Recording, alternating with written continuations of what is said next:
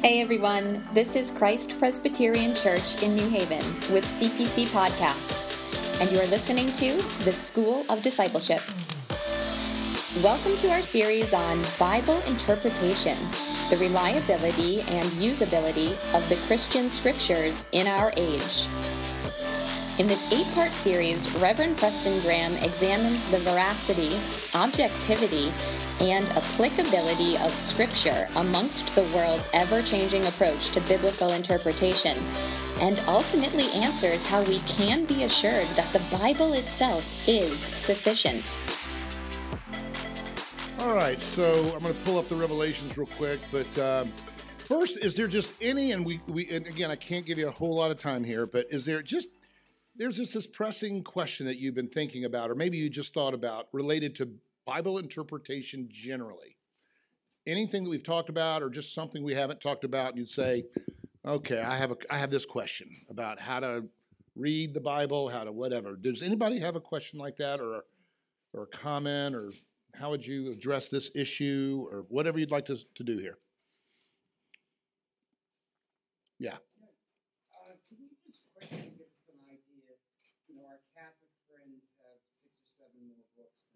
Oh, good. The Apocrypha, yeah. And, uh, just why did that happen? Yeah. Why do we not use it? Well, I can give you the shorty, and then there's a longie. but um, so, so a couple of things. Um, you're asking the question of canonics. We did talk a little bit about that. And how did the church decide which books were in there? Most of the Apocrypha were added in the Middle Ages, uh, uh, well later. And it was somewhat related to some of the transitions that were going on in the Catholic Church, quite frankly. But many of the, Apocrypha, most of them were written in the intertestamental period between the Old and New Testament. Um, they were pretty informed by the Maccabean revolt and the, the era that was going on there, which became very politicized in Israel, etc. Um, it's not to say that there aren't some very helpful, Like when I interpreted, uh, you know, the Book of Romans, um, I was I, I used some of those books to at least see how words were being used or or what the context could be, because I think part of Romans deals with that. So there's some there's some historical value in having access to them, but the big question was: Are they do they represent the apostolic tradition? Um, do they conform to the apostolic interpretation in, of the Old Testament?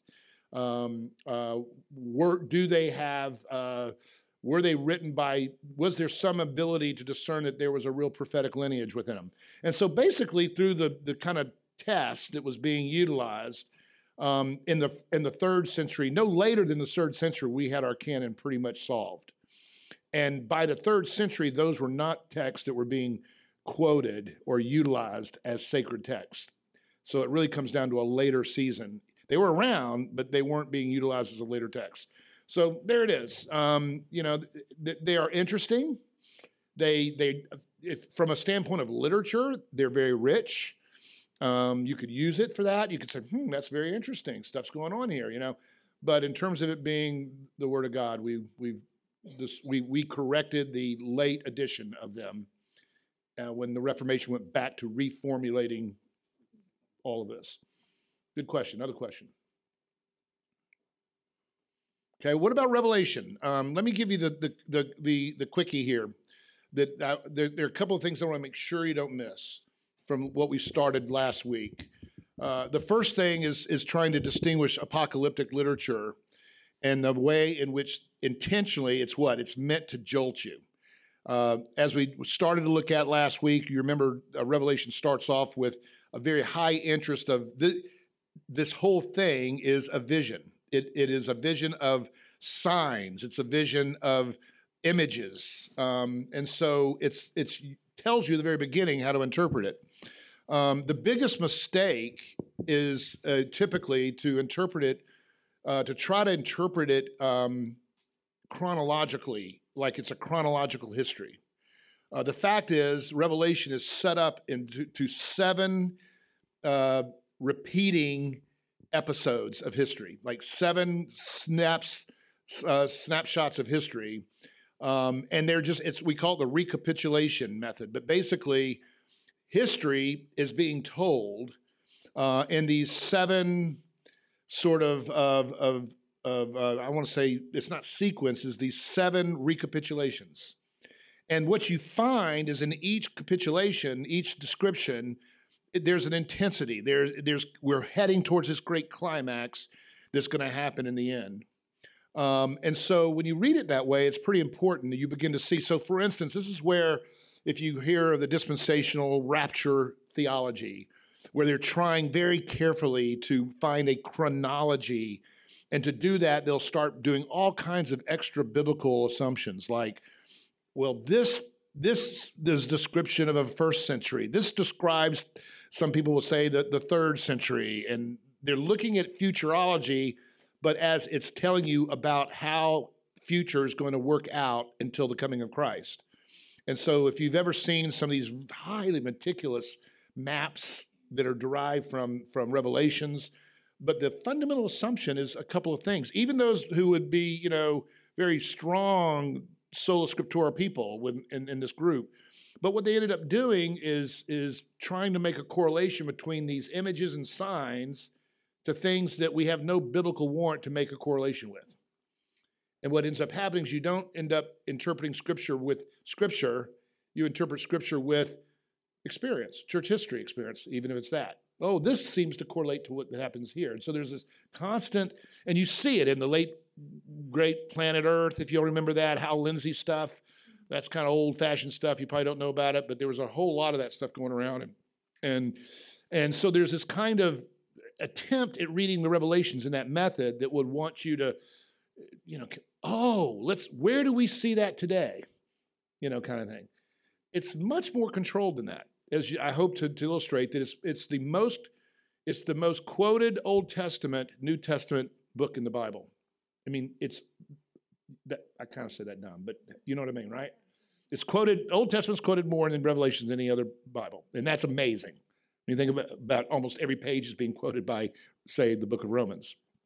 So that's very important that you, you locate the images in the history of, of, of, the scripture and you begin to see that. It's not to say that those images don't correlate to the experience of the first century church, but it correlates to our experience.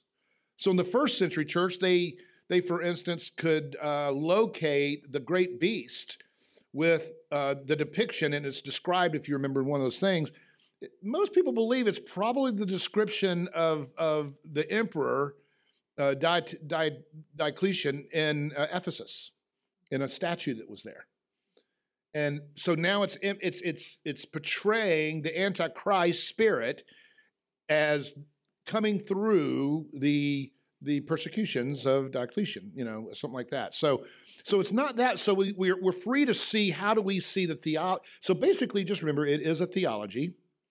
It is mostly a theology of the present as it's related to the now, not yet manner in which we live life on earth. That so it's it certainly always has the future in sight, but you it really is a book about now, which so you, you start the book with the seven letters, and those seven letters are true for all of us. That that the seven meaning what? Remember the number seven? It's he's speaking to the church universal. See? Not just and yes, he's talking to a specific church, Ephesus, let's say, but what's described there is a universal concept that we all can then study.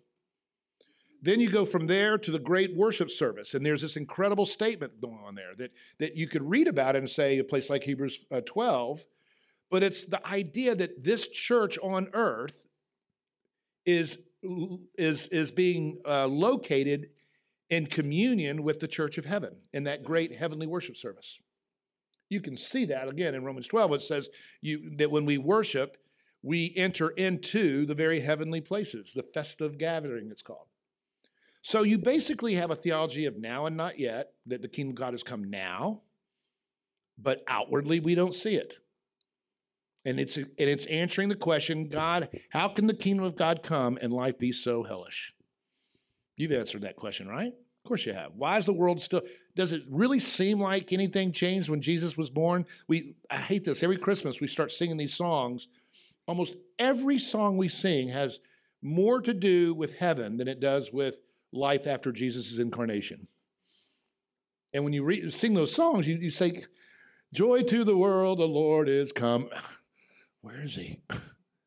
Well, that's the question that got really, really explosive during the persecutions after 70 AD, where people going, I, man, I, I don't know that we're in the right religion here. So this book is meant to tell you you're in the right place. This is exactly what's supposed to happen. Life is going to really suck for a while. You are called to bear the sufferings of Christ, but you will win. And you're going to find great strength and power in your suffering. And that's sort of the basis of that book. So, for instance, at the end of the book, uh, notice what happens. Finally, what we think about was happened, what a lot of people think happened when Jesus came to earth the first time, actually happens the second time. Heaven actually does come to earth. Earth is transformed, a new creation, new heavens, new earth. And everything that we've been dreaming of with the Messiah will come on earth.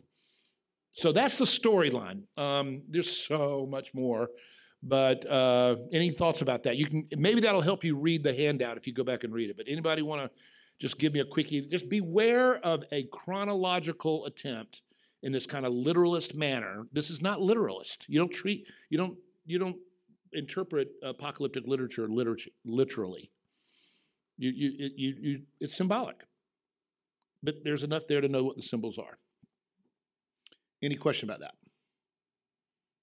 I just kind of downloaded, didn't I? You don't even know what to ask the question, right? Well, if anything, you've heard enough to know that, okay, if I start seeing somebody predicting when the Christ is going to come by use of revelation, I know I'm dealing with a very different hermeneutic. Or if anyone's sitting here saying there's a one to one correlation between this event and this event in our history, then mm, you, you know you're in trouble. You know, if you're looking at these, trying to locate, you know, it particularly gets down to chapter 19 and 20, where you get a lot of this rapture stuff. Where what does it mean that, that, that, that Satan's on a chain? See, that's a theology. Satan is still active, but he is under the, the, the decree of God as to how active he can be. So, by the way, our spirituality, what would that be out of Revelations? Are we pessimistic about this life? Huh? I don't know. Sure there's a lot of horrible and horror shows going on there. Are we pessimistic? Is that the message? Hey, it's just going to suck for a while. Hang in there. Go go put yourself in go go hide somewhere until he comes. That's the fortress. A lot of fundamentalists take that that that sort of a right that, that sort of an idea. Just wait for the rapture. Prepare. Well, no, we're not going to say that. Are we optimistic? As in, you know, health, wealth, and prosperity kind of stuff, optimism. No. What are we then? We are realistic optimist. There's a realism that we that the kingdom of God now comes through sharing in the suffering of Christ. That's how our witness is most alive. And church history is borne that out. More suffering, more, more glorious light is shown through the church. People are talking about America's going down. I, don't I don't want America to go down, don't me wrong. But I'm not worried about the church at all. We will probably flourish. I, I, I would I'd venture to say before I die, we'll be out of this building. They're going to come and tax us, and we're not going to be able to afford it. And we're going to start having to survive. I don't know that for sure, but there's a lot of movements going that way.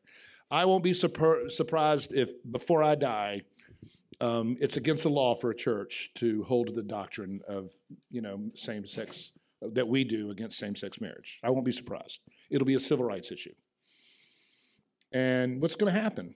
you know, well, a lot of folks are going to make a deal with the devil because they came to Christ through a very when it was exciting and fun and it was an event and all this kind of stuff. And that's who fell out in the first century.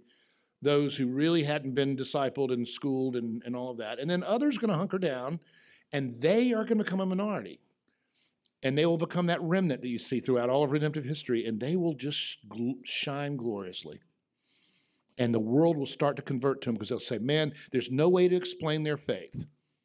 There's no way to explain their, their willingness to suffer other than this must be true. And that's why the saying is that the church was built on the blood of the martyrs, not the blood of the health, wealth, material, you know, health, wealth, prosperity people, but the health, wealth of the martyrs. Every disciple died. And yet, it's the one single uh, continuous uh, socialization, polity, whatever you want to call it. Uh, it's the only, it- it- there have been many polities and organizations and nations that have come and gone. The church has been here ever, uh, all the way back. I mean, think about that. It's pretty cool, isn't it? It's been a lot of things come and go, but we're still here. Okay, y'all ready to move on to the practical stuff? No, nothing we've done so far is practical. Any other thoughts? Okay, let's go to our um, get get this thing up and running again. Let's see here. Where are we going? Here we go. Let me get this thing up and running. How's that there? That's weird. I can't seem to find it here because it's. Uh, anybody know where I go here? No, no, don't let me do this. I'm trying to find where I can turn it into a slideshow. Anybody see it? Where? Well, where?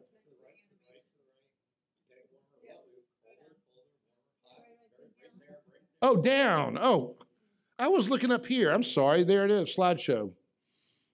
Oh, man, that's not where it is. Okay, where did I do that? See, th- this doesn't look like this when I don't come in it this way. Where? Down? This one? Okay. Thank you for seeing for me. Oh, no, this is not what I wanted either. I don't want to do it that way, but anyway, I can't see it. I have the way it comes up to me is much. This is crazy. I got to flip it here. Use slideshow. I think it might be this. Let's see. There we go. That's what I want. Okay. First one we're going to do is text to small group Bible study. How many of you have led a small group Bible study? Raise your hand. About a third of us, four, maybe a little more than that. Okay. So uh, be careful. You're going to feel a little awkward in some of these moments because if you're like me, uh, there may be a few little practices that you haven't really thought about, and that's okay. You're safe. Thank you for serving the Lord and leading Bible studies. And even if you've made a little mistake in some ways, uh, I'm sure God has used you. Um, I did when I came after seminary. I had to write my ministry back in Athens, Georgia, and just went through a whole litany of guys. I, I led you wrong on some things. Can we, I just gonna, I just gave them a list. Here are the things that I, I need to repent of here, and so that's it's all right. So, you know, basically, let's just talk about you know what the goal is, though. If you're leading a small group or a community group, life groups, now what we call them, you know, what, what do you think the ultimate goal should be? Just put it in your own language. What, what's let's get on the balcony. What's this for anyway? They would know Jesus. What? But you know Jesus. You already you don't need to come to this Bible study to know Jesus, do you? So what what what makes the Bible study so interesting? Why why is that even a method, do you think? Okay, you want to go a little deeper maybe, and what make what does a small group have that helps that happen? Why why would you use that method? Why not just continue to preach on Sunday?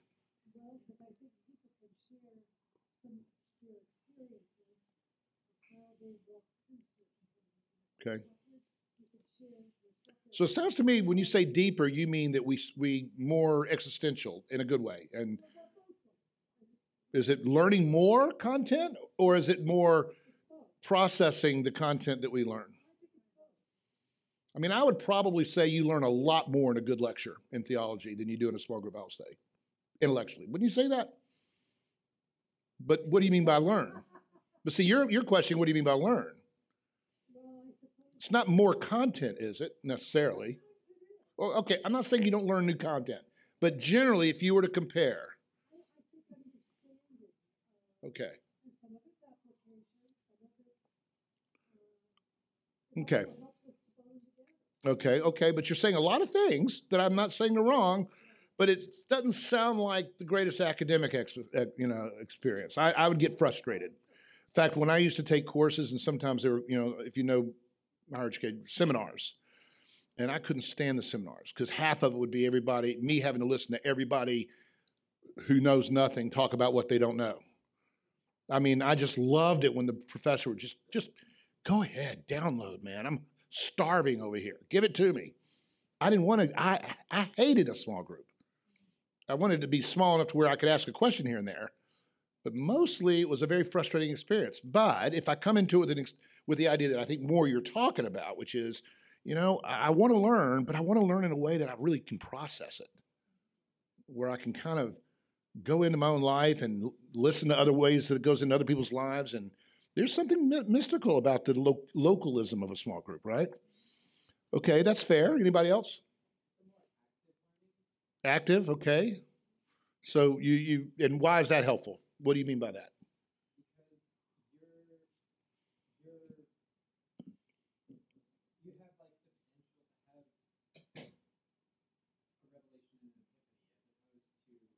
you So it's again, uh, you get to process it and think about it and listen to other people help you think about it, and it actually can transform you that way. Okay. Okay. Well, I'll just let's just I'm going to go ahead and say let's concede everything y'all just said. I'm with you. I I mean that. Um, you know, I've put a little definition there. Maybe you've read it while I've done it, but it pretty much is attempting to say some of the things there.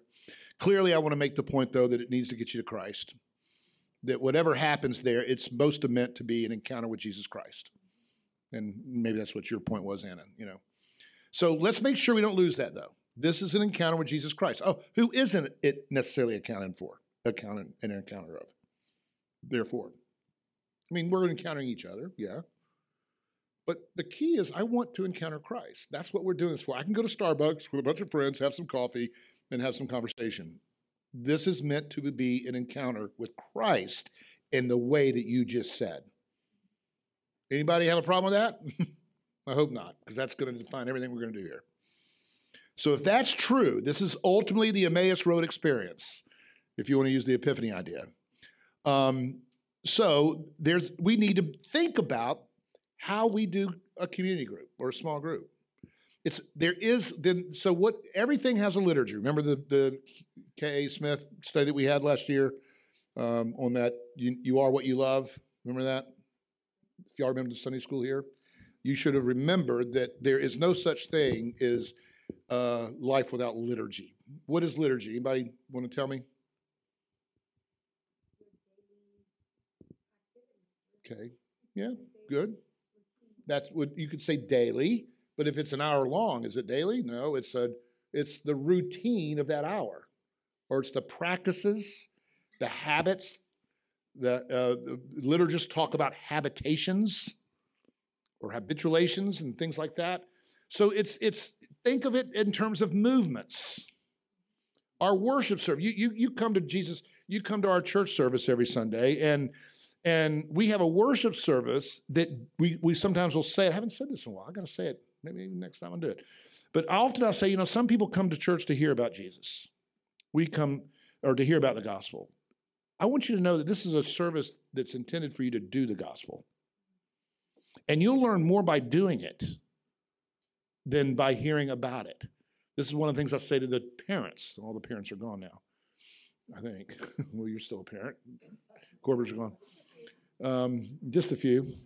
But uh, I remind them, especially with their young kids, you know, but they're not understanding a lot of what's going on. Oh, really? The liturgy is constructing their psyche, is what's happening. What do you do when you get around God? Oh, you kneel. What do you do uh, when you meet God? Well, you praise, but you also confess, and you also listen, and you also pray, and you also celebrate. And we actually get to eat with him. Now, a kid's getting a lot, and he hadn't, and he or she maybe not knowing half of what you're saying, but they're getting a ton. This is really an important thing that we in this church have emphasized. We cannot divorce artificially the liturgy from the message. There are thousands of studies I can show you on this. One of the great blessings I had while I was in Boston is taking a course by the most preeminent sociology of knowledge professor in the world, a guy named Peter Berger. His whole world is predicated on what we call sociology of knowledge, i.e., what we learn is as much learned by doing it as it is by teaching it. So we want to talk about that. You know, what would it, what is the liturgy of the small group? What do you learn in a small group whose liturgy is you walk in, everybody talks about themselves for the first half, we pray, in the second half we do a Bible study, and we go home. Well, you kind of start treating God like he's the genie. I'm here to bring him my needs, dump them down. It's still a lot about me. And now let's learn about him. And hopefully you're learning the gospel, and I'm sure it's a good experience. But it's very empty compared to what we're talking about here. So, yeah, we're going to want you to really think about um, how would the liturgy context of the actual Bible study shape the experience. In our life groups, we ask every life group leader to, to lead a what we call a, a prayer service or four movements of a healthy life groups. Christ, God centered praise, grace focused confession, gospel oriented four part Bible study, hook, book, look, took, and kingdom focused intercession and thanksgiving. And it's going to posture us differently as much as it's going to teach us. Now, you can do all this. You could literally do it in a relatively scripted way, which would still fine. More is happening there than you think. Um, you could do this in 15 minutes and have a Bible study that's an hour. Probably not. You're going to have more sharing than that because that's part of the purpose of the group. So let's just acknowledge that small groups are great, have great functions and purposes. Let's be careful how we structure it so that we don't sort of annul the gospel by the way we do small group, which makes it very narcissistic or very, you know, me centered. Let's kind of keep it God centered by the structure of the small group. Um, but then um, let's talk about how we're going to lead this, this, this Bible study. And here's one of the great weaknesses. Can you come up with, before you've read this, let's be a little more self critical here. The small group movement's been a great thing for our church and I think for a lot of Christians. But could you think of some things that could be bad about it? Particularly as we start talking about hermeneutics or Bible interpretation.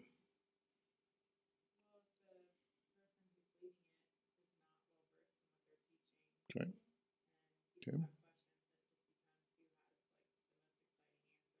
Yeah, good. So it can turn divulge right back into what we've described as a post-enlightenment tendency towards subjectivism and individualism. Okay, that's one. What else? Okay, good. Subjectivism again. That's right. That's right. It becomes, and we start exalting the creative. You know, I, have said before, but a good sermon is, you don't want it to be too creative, at least not at the fundamental level. You don't want to hear anything new. You want to hear everything old, as in it's been around for 2,000 years at least. Um, so that's important. Yeah.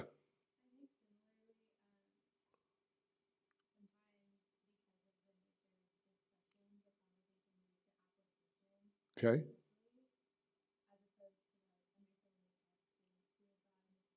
Good, good. I like that.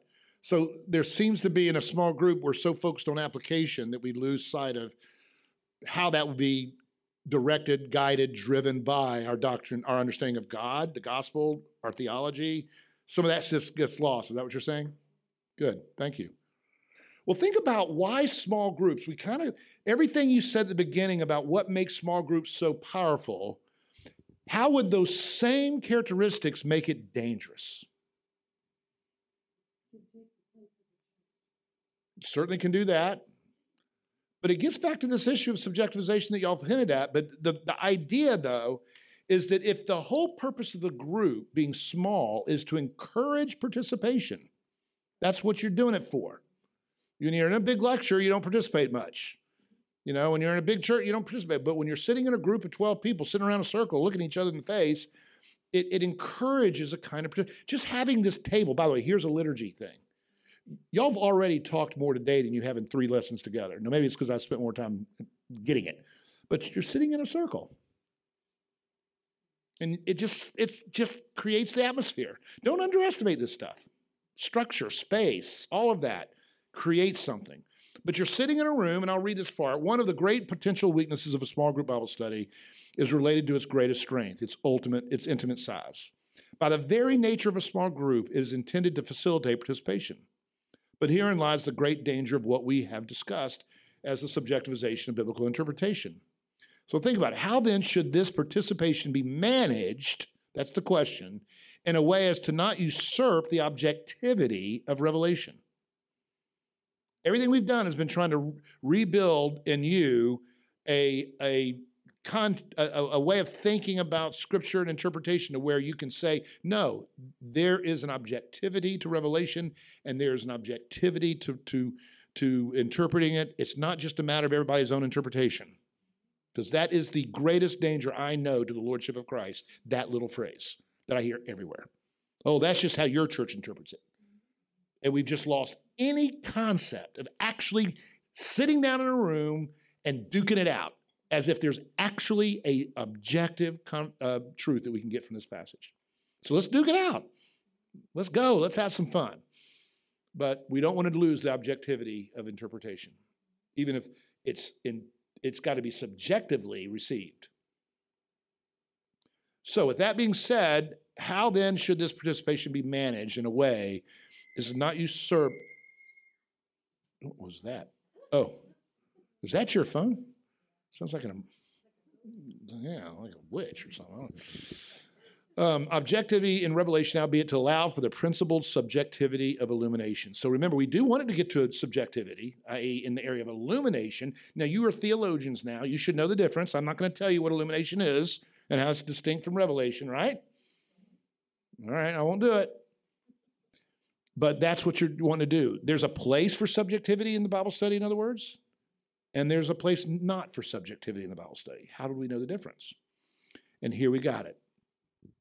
The four parts of a healthy Bible study, led by directed discussion. So you're directing, you're directing a discussion. So, point of contact, is that subjective or objective? You're seeking to form a point of contact, or you're trying to get the, the first thing you're going to do is you're going to try to get everybody in the room. And, and what I mean by that is, is, is in the, the intellectual, spiritual room of where this text is going to want to take us. So typically, your hook is going to relate to where you're wanting to go with your took, but not necessarily. It could be a challenge. So it's something, it can be a question, it can be a, uh, an observation. Uh, it can be, yeah, it could even be a joke. Though I don't particularly like jokes. No, I really don't. I mean, every, if humor comes naturally, I had a professor. I've never once planned a joke um, or a, a, humor. If it comes, it comes, and we have some fun. But um, I'm a little nervous about the way that trivializes things. But and it draws attention to the teacher. But the point being is that the point of contact hook. It, it's it's some you know. So can you imagine? Come up with an example. What would be like a hook? getting it's kind of you're it's like I think of it as uh, sort of plowing the soil, getting the soil moist and ready to receive the word, the seed. How are you going to prepare that word, that soil? Have you ever thought about the problems with small group Bible studies? And there you go, your mind's starting to happen right now. I could tell a story right now. I remember when I was in college, and you know, or I could, or you could tell a little bit of you know, I could play devil advocate. Everybody knows that, you know, small group Bible study is a thing. I mean, I just love them. Don't you love them? Yeah, I love them. This is great, isn't it? And you just go off and play with that, you know, and say, you know, can anybody think nothing's, you know, you could do play around, have fun, whatever you want to do, but you're just hooking it. Sometimes you can give a statistics. Sometimes you can give a poll. Sometimes you can make an observation about what's happening in the modern life in the modern church. You're creating a problem that we're going to solve. There's so many ways to do a hook. But yeah, you start off, but it should be pretty short. You don't want too much time on that. You know? So that's your hook. Investigation now is the book. Now, what do you think this means? We've started with this relatively subjectivistic, even if it's about objective things happening, but we're trying to get people to feel and experience something that's going to make their soil moist and ready to receive. Boom, what is the book about? Yeah, this is what we call exegesis. This is the Bible and study. Now, what are you going to do there? Here's what you're going to do. Uh, did you see this passage? You know, God says he, God so loved the world that, that he gave his only begotten son. Um, Anna, what does that mean to you? And I just blew it. No, it's going to be much more of a, it's a very different kind of question. Look, discovery. That's that's the time now we're we're processing. We've brought the text to a main point. This is the point of the text. Remember, there's only one point, even if it has many significances. We're looking at that one. What is this passage saying? It doesn't say 10 things at the same time. It's that one point, main point. What's the main point here? And then you're going to process it. Let's look at what other scriptures say. Let's look at what our confession says. This is a good time to put, bring in that confession. Let's try to let's ruminate it. Let's meditate on this this point. What does the Bible generally teach about, say, God's Son? What does it What does it mean to be God's Son in the Scripture? In this passage that God so loved His Son, and the world He sent His only begotten. What is a son in its use in Scripture? This is where we might do something like that. Scripture to that might be love. What is love really? How do we see? What do we? What does it mean that God loved the world when He sent His Son? Why is that loving? It's where you're processing. You follow what I'm saying? Now, again, that's going to be less objective, but it's still objective. You're you're looking at it and you're meditating in on it. You know, the difference between Western meditation and biblical. I mean, I shouldn't have said Western. Biblical meditation and what we'd call pagan med- meditation. It's very obvious. What do you do if you're in an Eastern sort of spirituality? What is meditation? What's what's the goal? Anybody know? Empty your mind, empty your spirit. That's right. You're, you're trying to get out everything, you know. Just the opposite in the, in the Hebrew sense. You're literally meant to chew on something. It's kind of like, and so you want to think about it. You're still letting Scripture fill your mind, but you're now processing it, thinking about it. What does it mean? How does it mean? Why does this relate to this? It's thinking about it is another way to think. Um, and so that's discovery. Then the so what took. Now, where is that going to be? Where are we back? Objective, subjective. Yeah, very subjective. Okay, what's the significance for you? You just learned that, I don't know, the, the Word of God, the Bible is the Word of God. Now, what do you think that means to you? Well, you know, I think I need to spend more time. Well, how are you going to do that? I think I'm going to get up in the morning and start reading my Bible. Well, great. What about you, Cameron? No, I can't get up in the morning. I'm going to, but I do need to read the God. I'm going to listen to more tapes. I'm, I, you know, I do go to the, I do have quiet times or whatever they are called. But I, I, I need to go to church, I think. I, I need to go to hear people who know more about the word teach me than me just teaching myself. You could see how that could go around the room and have 20 different expressions of having a high view of Scripture and how I would put that in my life. So, any question, I'm going to go through this a little more slowly. So, this is our, our, our goal. And so, asking good questions is, is what this is the key to us leading a small group Bible study. But I want to do it in a way that doesn't just absolutely blow up everything you've learned all semester. and that's what I'm trying to get at here. Any questions so far?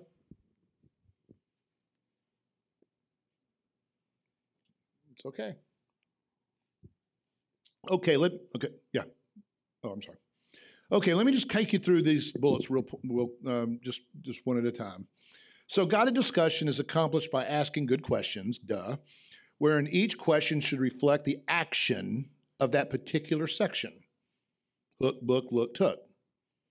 Where there's no hard and fast rule about making asking good questions, you will discover that there is an art to giving enough information in the question, but not too much information, so that the participant will be led by it to discovery rather than confusion or embarrassment. I mean, there really is. I've been leading small group Bible studies since I was a freshman in college.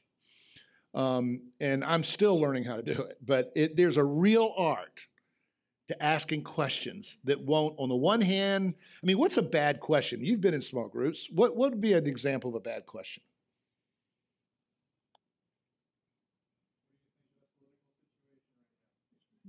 Well, that'd be a good question if it's a hook or maybe if, if there's some, because you're going to take it to say, now are you ready to get rid of your eh, messianic hopes in politics and go to the scripture? Okay, you could use that.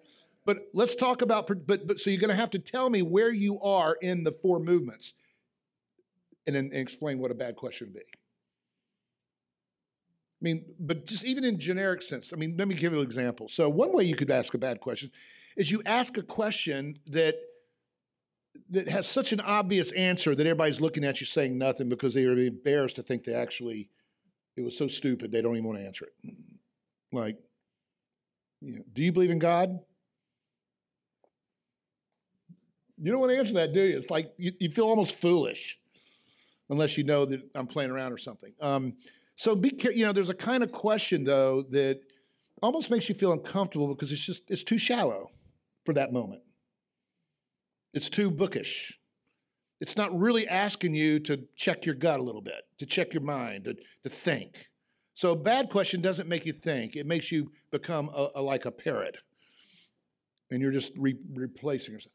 Now, on the other hand, a bad question could be that I'm asking you, I don't, so I give you too much information in that example. And you kind of go, well, no, you just kind of led me right up to it. I just, you just want me to say the word. I can't stand by, it. I think it's great with junior highs, but I can't stand to be treated like a junior high. Do you? where you take me through this little thing and it has all the senses with an empty word, you know, a little. Uh, not, some people love that. Maybe you love it, so maybe I'm just me. But oh, please don't make me go through there. And there's a little sentence with this little empty blank word. And okay, the Bible says go to and receive God's word. What do you put in that line? You know, and I'm going, come on, I'm not in junior high. So you you know, it's knowing your crowd. Obviously, there's an art and you're going to make it's you're never you know half the time you're going to make good ones and half you're not. But it can be too simple. You can say too much that leads them right up to it you're not thinking or it can be asking too much. You say too little which then they get in a situation where you've really exasperated them. They're going to sit there and try but you're going to get 10 wrong answers and now they're embarrassed when everyone has to be wrong. So i'd want to give them enough to where they could think about it and come up with a, a relatively decent answer but not enough to where they don't have to think that's what I'm trying to do. So I'm process it, like you said. So that's what I mean by that. The most important thing, though, to remember is that you want to avoid making the scripture mean more than one thing at once, such as to diminish the objectivity of revelation in and through scripture as our only rule of faith and practice. So, a question like, what does this passage, sentence, word of scripture mean versus applied to you is never appropriate in the investigative section of let's, you know, of, of scripture. If you're investigating the scripture, what kind of question would you ask? Don't ask the meaning question. We'll get to that later. You're going to ask the, don't say, what does this mean? Ask a question like, do you notice any word, uh, do you, how do you see this structure? What's the structure of this sentence? Does it look like it's, uh, it's, it's, how many sentences do we see here? How does this sentence relate to this sentence? Now, see, that's enough information where I've actually done my homework. I know that there's there's a little key that's going to unlock the secret of this this this verse or this passage and i'm helping you find it yourself. It's like a little you know a search and find sort of game. You know is there a word that you see here that seems pretty important relative to what the, the, the text means? What word seems to stand out to you that says boy we need to know what that means because it seems like everything hinges on it. Oh that's the word you know boast. I'll use that one since i've talked about it. yeah boast. That really sticks out let's talk about this word boast. And that's where I can then say, you know, let's let's see where that word is used in other places of, of the Bible. See what I'm doing? I'm investigating and I'm, I'm exegeting using those things you learned. Um, you know, this is a theme. Have y'all, there's a theme here. Have you ever heard that theme before in the Bible? You know, fall, redemption, I don't know, sin, you know, there's stuff like that. So let me try to flesh this out for you. I'm not going to spend a too much. I can't see the clock. Would somebody give me a buzz when we have 15 more minutes? Somebody keep a clock for me. How about it? I want to make sure we do God's will stuff. Um, so here we here we're going to go through each one of them, and you can maybe and we'll see what it looks like. So with a hook, you want to engage the sympathy of the people to the group. Of course, the danger is to say uh, uh, is to say or do anything to get their attention. That's not the point. It's to actually prepare the soil. You might uh, tell a joke, story, or quote, da da da da da. This will tend to undermine your credibility, though, if if it has nothing to do with the. If you stand up and tell a, to- a joke, and I hear speakers do this all the time, and it has absolutely nothing to do with anything you're about to say, it just diminishes your credibility. It's like, man, he's wasting time, and he's not confident or something. He's, he's insecure or something. He's trying to get my, you know, get me on him or something like that. So yeah, the danger is don't lose credibility. The study will be better served if you will reflect on the final inference took that are made in the so what section and introduce the lesson in a way that would help challenge somewhat uh, the participant begin to think about that. Or perhaps to recognize the greatest danger one will have towards understanding or applying the passage such as to address it from the very beginning. You know the tension if you will that's in this text. Maybe you start addressing it, you know, and and you say, yeah, there's a there's a there's a problem here that we need to think about. You know, how would you solve the problem of speaking to an unbeliever who's a Hindu? I don't know. Um, maybe there's something in that text that's going to speak into that way, and you're going to want them to see that later. So it's often helpful to begin a theme and return to it at the end, such as to kind of bring the whole lesson together anyway. So that's the hook. Any questions about a hook kind of question? What we mean by directed discussion hook or point of contact is another way to look at it. Pretty self explanatory. Book. Now, this is where I really want you to be careful. Obviously, the important thing to remember at this section is that we are not searching for our own opinions. This really is not opinionated kind of questions. It, it might have a little bit of that, like in your opinion, what's the what what do you see is a big word here or something like that. But for the most part, you're not asking opinion questions. What do you think? It's hey, it's think of the word observation. Help them make observations. What do you see as the transition between this main sentence and this supporting sentence or, or clause? What do you see happen here? Is there a result clause going on here? Is there a purpose clause going on here? Is there that's important. And you're helping them think about the text using some of those steps that we've already talked about and you've thought about them. How does our text divide itself? What words are repeated or emphasized that may be significant to understand this passage? You see, it has a real, it's not an opinion, it's it's there. And you can see it. Um, you will want to keep your comments mostly to the comments to those borne out in careful Bible interpretation principles, as we've talked about, as with relying on the curriculum and or commentary of choice. This is where you don't want to be the expert if you're not. Let the scripture be the expert and get help with your commentary or your curriculum. It's okay. Any questions about the book kind of questions?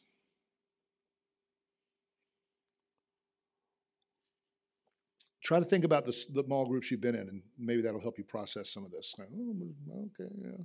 Or maybe the ones you've led. sometimes in, in, uh, particularly in Paul's writing, uh, what does it actually say? in it? And because he sometimes says long sentences and, and, and that Yeah. sort of thing. Uh, it, it takes a little bit to But I would, that's right. That's, but what you're really asking is, what is the point here? And that's an important question to get to. You better get there, but don't ask that early. Don't ask that with just let, before you do that, you want to ask a lot of observation questions. Your that question you're talking about gets to the next section on the on the t- the look. I mean the look book. What is it? Hook, book, look. There you're going to say the transition between the book and the look is that question. Okay, we've noticed a couple of words. We've noticed a couple of sentence structure issues. We've looked at the context. We've done this. We've done that. What? There's your question that you just asked. What do you think this thing's really trying to say here? And yeah, maybe that's a good discussion. And there is a little bit of a, but now it's see, it's a guided opinion. It's not just a unguided opinion. You've given them enough facts and en- helped them see enough things and observations. So think of that look as you're making observations about the text. Think of that, whatever the next one is, hook, book, look, as really now, okay, let's look at what it means and reflect on that. And that's what you're doing in that kind of a question. So that takes us to look. Having investigated the text of God's word, we are now ready to summarize the main point. The idea is to state as clearly and plainly as possible the good news. Remember, I don't care where it is in the scripture. I don't care if it's talking about sin. I don't care if it's talking about hell. There is something redeeming about that topic. Now you're thinking, how is hell redeeming? Anybody want to guess? How would you? That's a pretty good challenge for you. So how how are we glad? Not that that people go to hell. That's not what I mean. But just that there is this teaching about hell. How how does that meet a problem that we need to solve? Anybody guess? Okay, there's justice.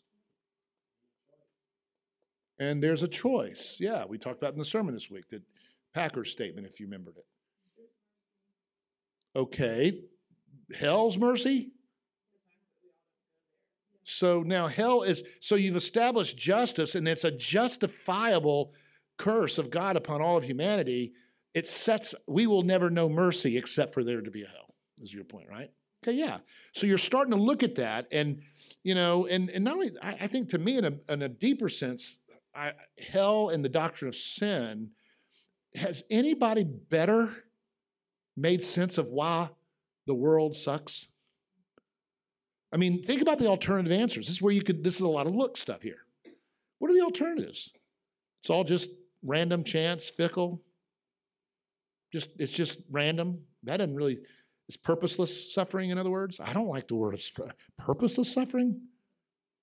Or what about, okay, um, you know, uh, something's really, we're just inherently bad.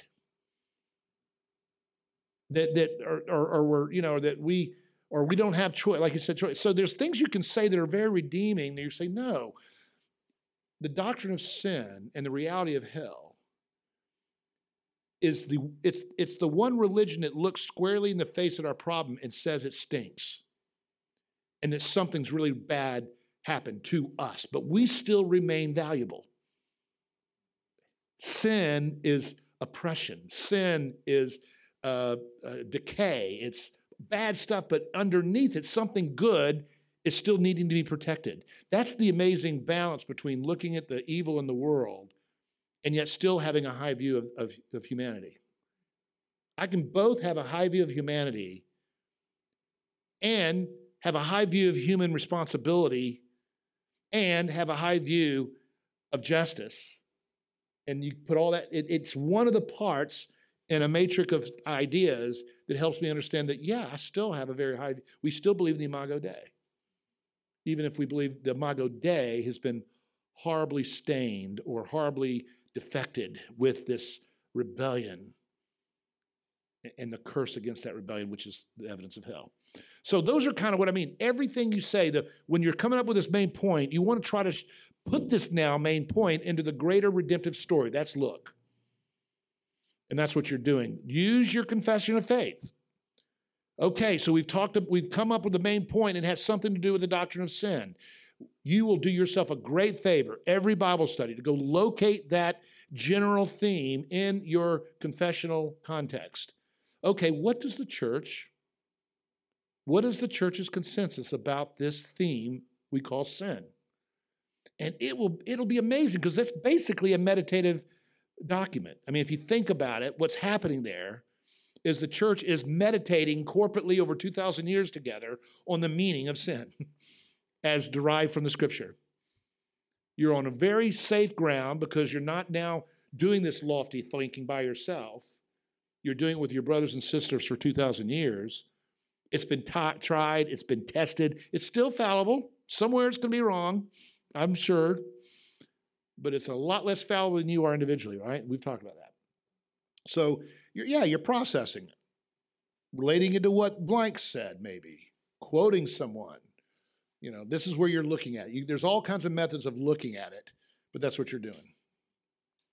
What do you think? Is this helpful? You, you think like you're making sense? Okay. And then the took question, of course, this is the one that usually happens through the whole Bible study if you're not thoughtful. okay, what does it mean to you? You know, let's really look at it. But here's the danger. What do you think the danger is? Personalizing it too much. Good. Where you read yourself into the text when the text wasn't meant for you to say, we all have our Gethsemanes. No, I think this was a pure unique thing for Jesus. He was going to hell. But we can now talk about what does it mean that he went to hell for me? And so be careful that the scripture, what you say is the main meaning, drives the significance. It can be multi dimensional, its significance, but you do want it to relate. It has to be at least a good inference. Uh, I did not say good and necessary. I wouldn't have to say meaning is good and necessary. This would be a good inference. It needs to be, yeah, okay, that's that's a legitimate inference. That this is what this text would mean for you you know and again so the took question we talk about you know romans 3 21 and christ's death satisfies god's law both passively by satisfying God's curse against sin and actively by Christ's righteousness applied to us and received as grace offered by faith alone. That could be an example of this is what Romans 3 21 and following is telling us. That's the summary. So, took question, in what way might that change our life when God with God and or others that he actively satisfied our need to be righteous, that he passively, I'm writing this, I'm showing this because this is like an example of what the sermon was this week. So I threw that in there. So what would you say? I'm not trying to test you here, but what would you say? What could be an example of in what ways might this change the life with God and or others? That this is true, that Christ's death satisfies God's law, blah, blah, blah, blah, blah. What does that mean for you? It can be simple.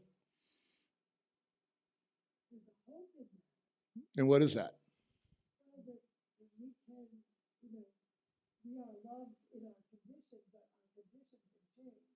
Okay, good. I mean, it's even simple. What's the most simple application you could get? God satisfies, Jesus Christ satisfies God's law. What did that just do to you? You're feeling it. Now put words to what you just did. You can rest. Good, perfect. I can rest. I'm not anxious anymore about, you know, pleasing God. He's been pleased. He's pleased with me because he's pleased with Jesus. Remember all that stuff I did in the sermon about God's word coming down and I'm well pleased? God is pleased. And in Christ, he's pleased with me now.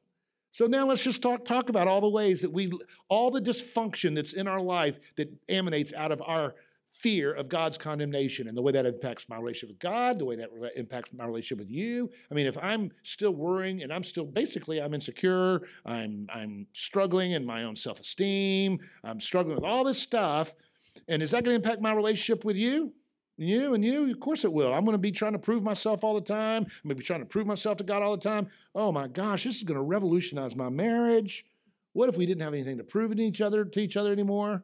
Because God's law has been satisfied and I'm now right with God and He accepts me and I accept myself and I can accept my spouse because she's in God. And man, this, this could have a really great three hour, lush conversation now. But it's still all rooted in the simple fact that Christ's death satisfies God's law, which means I have all the tickets I need to get to heaven and get to his right place, and I have all the suffering needed to, to, to, to exhaust hell. So I don't worry about that either. So the answer is when I suffer, and then here's one I, you know, none of you said yet. Think about it. When I suffer, so one of the things I should get out of this is what? Christian assurance. That God loves me. That's what we mean. I'm assured that God loves me and accepts me. Now, how's that going to? The, the leader might say, okay, well, how might that change your the way you you deal with suffering? So when when you have a car wreck, what could you be tempted to think that this passage says you can't think like that anymore? Tell me what that is. I'm asking you. That's a directed question. God's punishing you. Now, what does this passage say, Pete? Are you being punished by God with that car wreck? Okay, so now how are you going to think about this car wreck? He's teaching you. Good, discipline. God loves those he disciplines. It may be he's disciplining you for a particular sin at a particular time where you were waving your hands around and trying to sip your coffee at the same time as going around a curve and you ran into a telephone pole. Maybe it's that direct of a discipline, like, man, you got to stop waving your hands around and stop drinking your coffee and by the way, look for telephone poles. but oftentimes it's not like that. It has no correlation with anything you've done at all, but it does have to do with the fact that God has a great plan for you and is working that plan in your life. Is that a hand back there? Okay. Thank you. 12 minutes till when? 745. Thank you. Um, there's a couple things I want to say, but uh, making it missional this is really important, so I'm just going to leave you with this one. There's a couple of things. So now you've done this Bible study, but hold on. This was all meant to get people to Jesus Christ. It was all meant to be, by missional, I don't just mean making Christians. I mean, God, there, God is on a mission. But particularly, remember that we want all of our small groups to be missional. What is a missional small group? Um, a small group is not necessarily one which is doing some kind of a evangelistic Bible study. That's not what I mean by missional. Because every single Bible study can be missional. Every single small group can be missional. It's if, if its members love and talk affectionately about the city and neighborhood. I mean, missional means I'm for you, I'm not against you, right? Don't let your group divulge into all the crappy stuff that's happening in our city. Early in the church in the plant, people used to know this. I hope it's still true, but I remember somebody came to me and said, Don't make the mistake of criticizing New Haven around Pastor Graham. He'll bite your head off. And I hope I've still got that reputation. Um, yeah, there's some reality issues, but you know, we love our city. I, I raised my three kids in the city. I love the city. It's been good for us. Got crap in it, but it's been good to us. It's my home. I remember talking to a bunch of graduate students. I was leading a study and we came in the room, and it was really clear because there was a couple of people there that had actually grown up in the city, and um, and they were just talking about New Haven like an armpit. And I just stopped and I said, "I want you to look at this woman right here." It was really an awkward moment. She she was born and raised here. Now, how does that make you feel that you said what you did? It was a really big kind of moment. He was being an ass. I'm sorry. but it was good. There was a little repentance and reconciliation. It was really cool. But yeah, we don't talk bad. Uh, we, we, we love our city. We love the world. We love, you know, we're for it. We're not against it, kind of thing. Yeah, if we are critiquing it, we, we're, we're sad when we're talking about that. When we're sad when we're critiquing it. If they speak in a language that is not filled with pious, tribal, or technical terms and phrases, or disdainful. You're the small group Bible study work hard. I know I probably felt this a lot, but work hard at getting it out of the tribal language of the Christian faith. You know, if you if you were to walk into that room as an as a neighbor and you've never been to a Bible study, and by the way, talk like that in your small group, even if no everyone in there, you know, that's the problem. Usually when I speak to everyone I know, and so it gets tribal. But in other words, get out of the cocoon. In their Bible study, they apply the gospel to the core concerns and stories of the people of the culture if they are interested and engaged in the thoughts of the surrounding culture and can discuss it both appreciatively and yet critically. Show respect with regard to the opposite sex and show humility towards people of different races, cultures, and event, and even religions. I mean, that's missional, right? Make disciples of all nations. No distinction between Jew or Greek, favor free, male and female. If they do not bash other Christians and churches where wherein seekers and non-believer people A will be invited and B will come and will stay as they explore spiritual issues. I mean, these are sort of the, the marks of a missional church. Put it in the vernacular. Again, tribal language, avoid it. Avoid the we them language. Um, missional church avoids ever talking as if non believer people are, are not present. You know, it's really that simple. Uh, the moment you just think that what happens if, I mean, think of someone maybe you know, like my neighbor comes into this into this Bible study who's not a believer. How's that going to change? Have you ever had that experience, by the way, when you're in a small group and somebody walks in? Boy, it changes everything. You're thinking that person everything you say, don't you? Every time I'm going, everything I'm thinking, I'm thinking, what is that person thinking? I do that even when I preach. I'll see somebody walk through the door, kind of a little bit late. I've never seen before. And I mean, almost the whole sermon's thinking, oh, what that guy's thinking. How do I say this a little differently? It stops me. Okay, I'm going to move on. Um, I talk more about missional community. Discerning God's will. Um, the very most important thing that we're going to start with that we've learned is what, what we call the sufficiency of Scripture. Do you really believe that? That the Scripture is sufficient? This passage here is a good thing. All Scripture, breathed out by God, profitable for teaching, reproof, correction, for training in righteousness, that the person of God may be competent, equipped for every good work. Is there anything that the scripture is not applicable towards? Be careful. Huh? Bad work, okay. But it's applicable to know that it's bad, right? Yeah, okay, good. No, we really believe that. A high view of the scripture believes in the sufficiency of scripture. I don't need any continu- other revelation. If I don't have any other books in my life, I'd be, it'd be sufficient to have my Bible and I could live faithfully with God. I'm going to tell you, I do believe that. I'm a fairly learned person, so don't think that I'm being some kind of nutcase. Um, all this stuff we study here that's over beyond the Bible is not necessary. the Bible would be enough. I mean, I surprised somebody the other day who was wanting to train elders in a in a poor survivalist situation. and Said, "I don't want you to use anything but your Bible and your and your confession of faith that helps you read your Bible. I don't want you to read one book in this context." And just make sure you walk them through all the categories of faith that our confession walks through, using Scripture to do it. In the context where this person is going to have to be dealing with people who've had college educations and all this other stuff, they don't need to know what Nietzsche said about blank. It's, it's all relative to context. Um, so the sufficiency of Scripture is the first thing I want to say. Um, how is it sufficient? By good and necessary inference, G and N. Does it speak to every issue needing decisions? I'm going to say yes and no. Wouldn't you? Does it tell me what kind of tie to make to wear? Well, no, because I never wear ties anymore. Praise God. But if I do every once in a while, I ask my wife. So yeah, it does. He told me I have a wife. Ask her. There's more to that than you think. No, there really is. I mean, yeah, I'm, uh, it's okay. Let's get other person's taste, right? So the point being is you may be surprised, but not in the way that you think. Doesn't it? Uh, I don't know what this sentence means. Doesn't is by G and direct us to other new revelations, signs, dreams. Yeah, doesn't. So think about it. Scripture's good, but how many people have heard, of, you know, making, you know, what is your shroud? Now that's very tribal language. What am I talking about if I say, have you, where's your, where's your shroud? Anybody hear that language?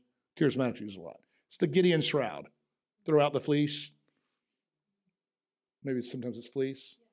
What are you looking for? A sign. God, give me a sign. I had so, when I was young, scripts, biblically, how many times did I say, give me a sign? Thank God I have not prayed that prayer for a long time. Just give me any sign. I'll hear it. I'll look it. I had a great faith at the time. I remember sitting out on a beach saying, Come on, you could do anything, God. So if you want me to go to the ministry, just show something come out of the water right now. I mean, that's how ridiculously ideal I was. No. He has never answered my.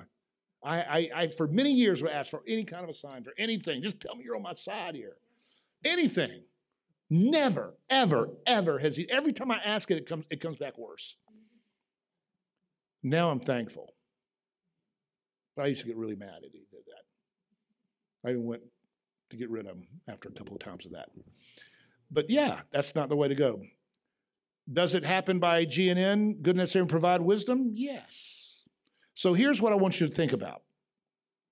There's three views of discerning God's will that I would say relate to many evangelicals today, only one of which I think is the proper one. Option one, uh, it's discerning a divine blueprint revealed in Scripture plus clues. I.e., modern evangelicalism view, God has a specific and detailed plan for each Christian's life, quote, blueprint, such that knowing God's will, guidance involves discerning that specific plan. How would I do it? reading scripture often out of context, proof texting, such as to go beyond the original intent of scripture by looking for clues to, to confirm it. An open door. If I followed every open door, I had a great open door down south before I planted this church. Great open door. Thank God I didn't take it. My whole life legacy that I've loved would not have happened because it was an open door. It was the easiest door to walk through. Sometimes we confuse the easy with the right. So that's an example. Um, so that's option one. I'm going to illustrate these in a minute. Um, the assumption is that God's sovereign plan for each life is intended to be the source and pattern of guidance for the individual. But if all depends on whether or not you read the providential clues, coupled with selective readings of Scripture, i.e., note the kinds of clues look for open, closed doors, signs, coincidence. Just happened that I was praying about whether I should buy a car. Just happens that I went to school the other day, and it just happens that someone says, I have a car to sell you. Would you like to buy it? And I'm thinking, well, I don't think I like that car, but the fact that it came up tells me I'm supposed to buy a car. So now I can go buy the car I want to buy. And that's called continuing revelation. Okay, option two by divine blueprint plus additional revelation. This is the charismatic view, not contrary to Bible. I don't know of one charismatic. Let's just give, give be honest. Every charismatic I know, and I know many, would say that, you know, by that I mean that people who actually would say, at least they're honest. The first group believes in continuing education, but they hide behind all this other stuff. This group believes in continuing, and they just say, I do believe in it.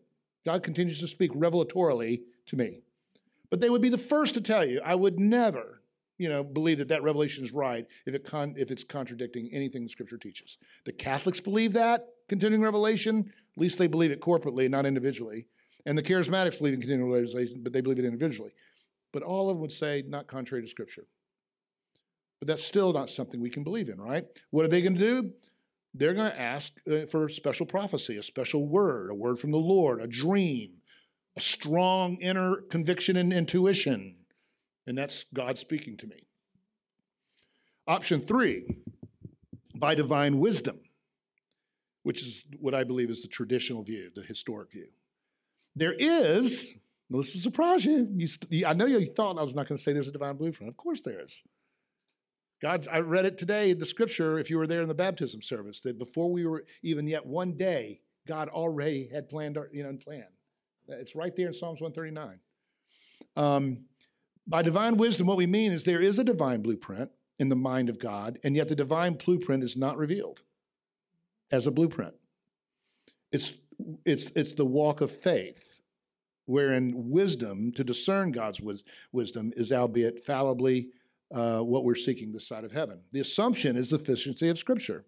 Interpreted according to original intent, guidance comes by God making us wise. There's no seeking for the clues or signs, there's no need for a direct word of God. It's a step by step, you know, over time acquisition of understanding and knowing the mind of God.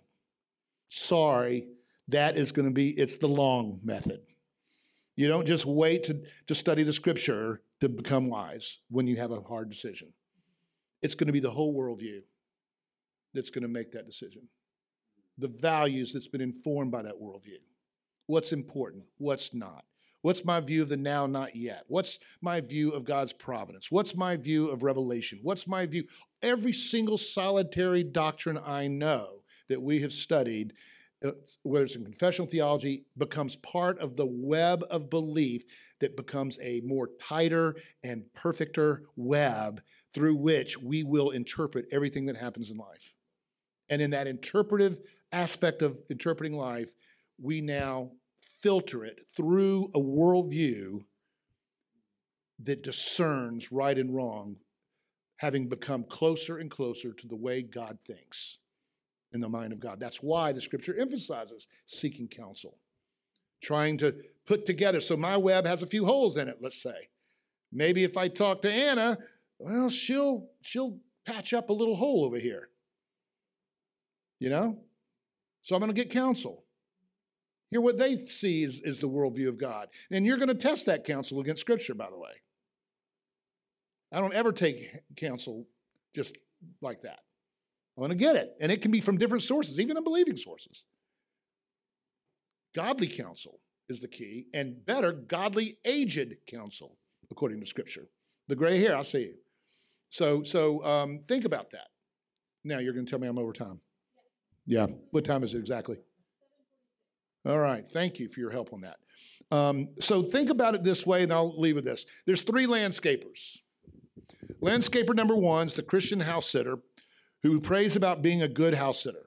Without any specific instruction, goes to the garage and finds specific tools laid out, a particular type of fertilizer, photos of the same some plants at a local store. From these and other such clues, puts together what she hopes is a reconstruction of their plan intended by owners. That's kind of the clue method. With a fundamental, it's good to be a servant, it's good to love. I know they want, you know, God's word, the, the couple who left has told me they want a, a garden hey, I'm going to figure out what kind of garden they want by putting the clues together. Okay, that's like number one. Number two, it's the Christian house sitter who prays about being a good housekeeper. Oh, hold it. What happened to all that stuff here? Did it get in the next section somehow? Oh, well, sorry. Well, basically, it's going to be you're going to pray, and then then God. Uh, uh, what what's going to be said here is that you actually have a manual. That God, you know, you pray and you walk into the garage and there's a manual there that says step one, step two, step three, step four, step five, right? But you, you had it kind of a supernaturally given. There was a light that turned on or something. I don't know. That one's kind of dumb. Landscaper number three, the Christian house sitter prays about being a good housekeeper, knows the owners are what the owners want, i.e., they know the, the mind of the owner. Um, and it has made it her ambition to study the art of landscaping all of her life. Watches videos on landscaping, reads journals on landscaping, goes to school and has a degree in landscaping, also knows something about the personalities and tastes of the owner, and comes up with a plan based on the information available and his or her knowledge of the owner. As it happens, the homeowner choose, chose this sitter because they trusted her knowledge anyway. That's the wisdom model, if I could say it, something like that, or something like this smiley face. All right, we're gonna, um, you know, this is the picture that I want you to go home and study. So you want to see how this all works together. How do you make good decisions? Work the triangle, I call it. You know, there's personal values from a biblical revelations point of view or biblical worldview is the top. There's internal uh, pract- uh, uh, factors. Who am I? What in God's providence has He made me to be? And then the third area is what are the circumstances around me? What are the issues around me? And you put those three together, and somewhere in that little gray triangle is wisdom. That's the idea of, of a wisdom model. Um, you're, you're considering the Word of God, all of its worldview and values and perspectives. It's not proof texting, it's much deeper than that. Um, you're considering who I am in God's providence, what I am, get other opinions about who I am, what I need, what's good for my life, what's my financial situation, get some help with knowing about. And then the third area, what are my what are my challenges, what are my issues, what are the opportunities?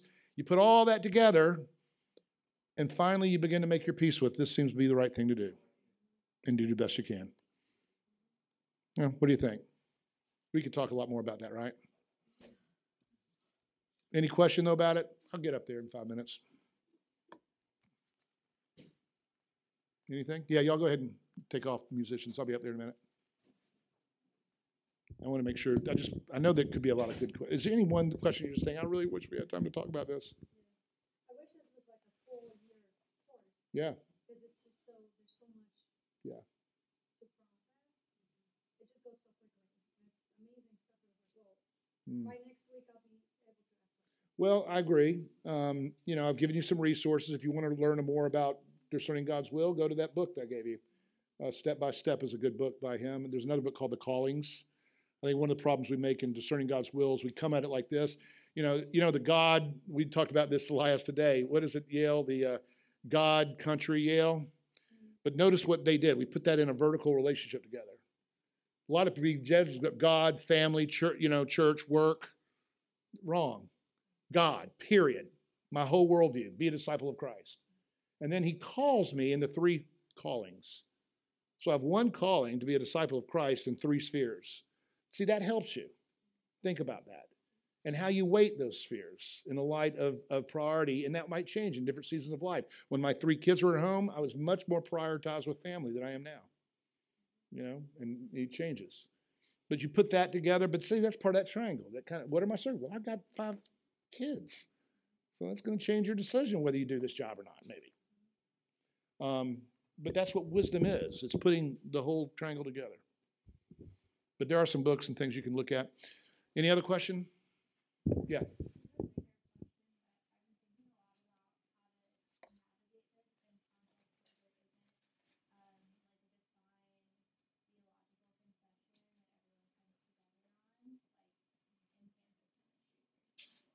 And your your your sa- what the question exactly would be what then?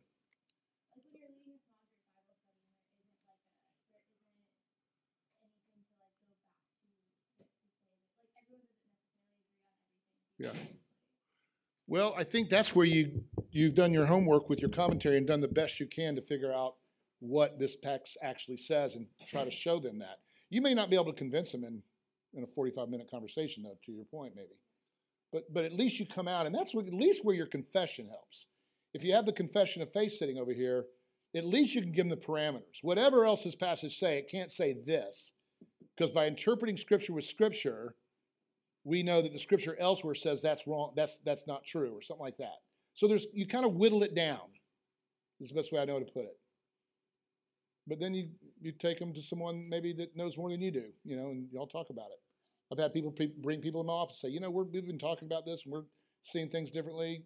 Help us out, you know. And I'm not saying I'm the Mr. Know It All, but you know, you just kind of get further and further. All right, I got to run. Thank you guys.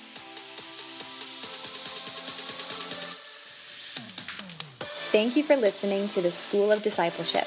We hope you enjoyed this episode. Be sure to subscribe to CPC Podcasts on Apple Podcasts, Spotify, or wherever you listen.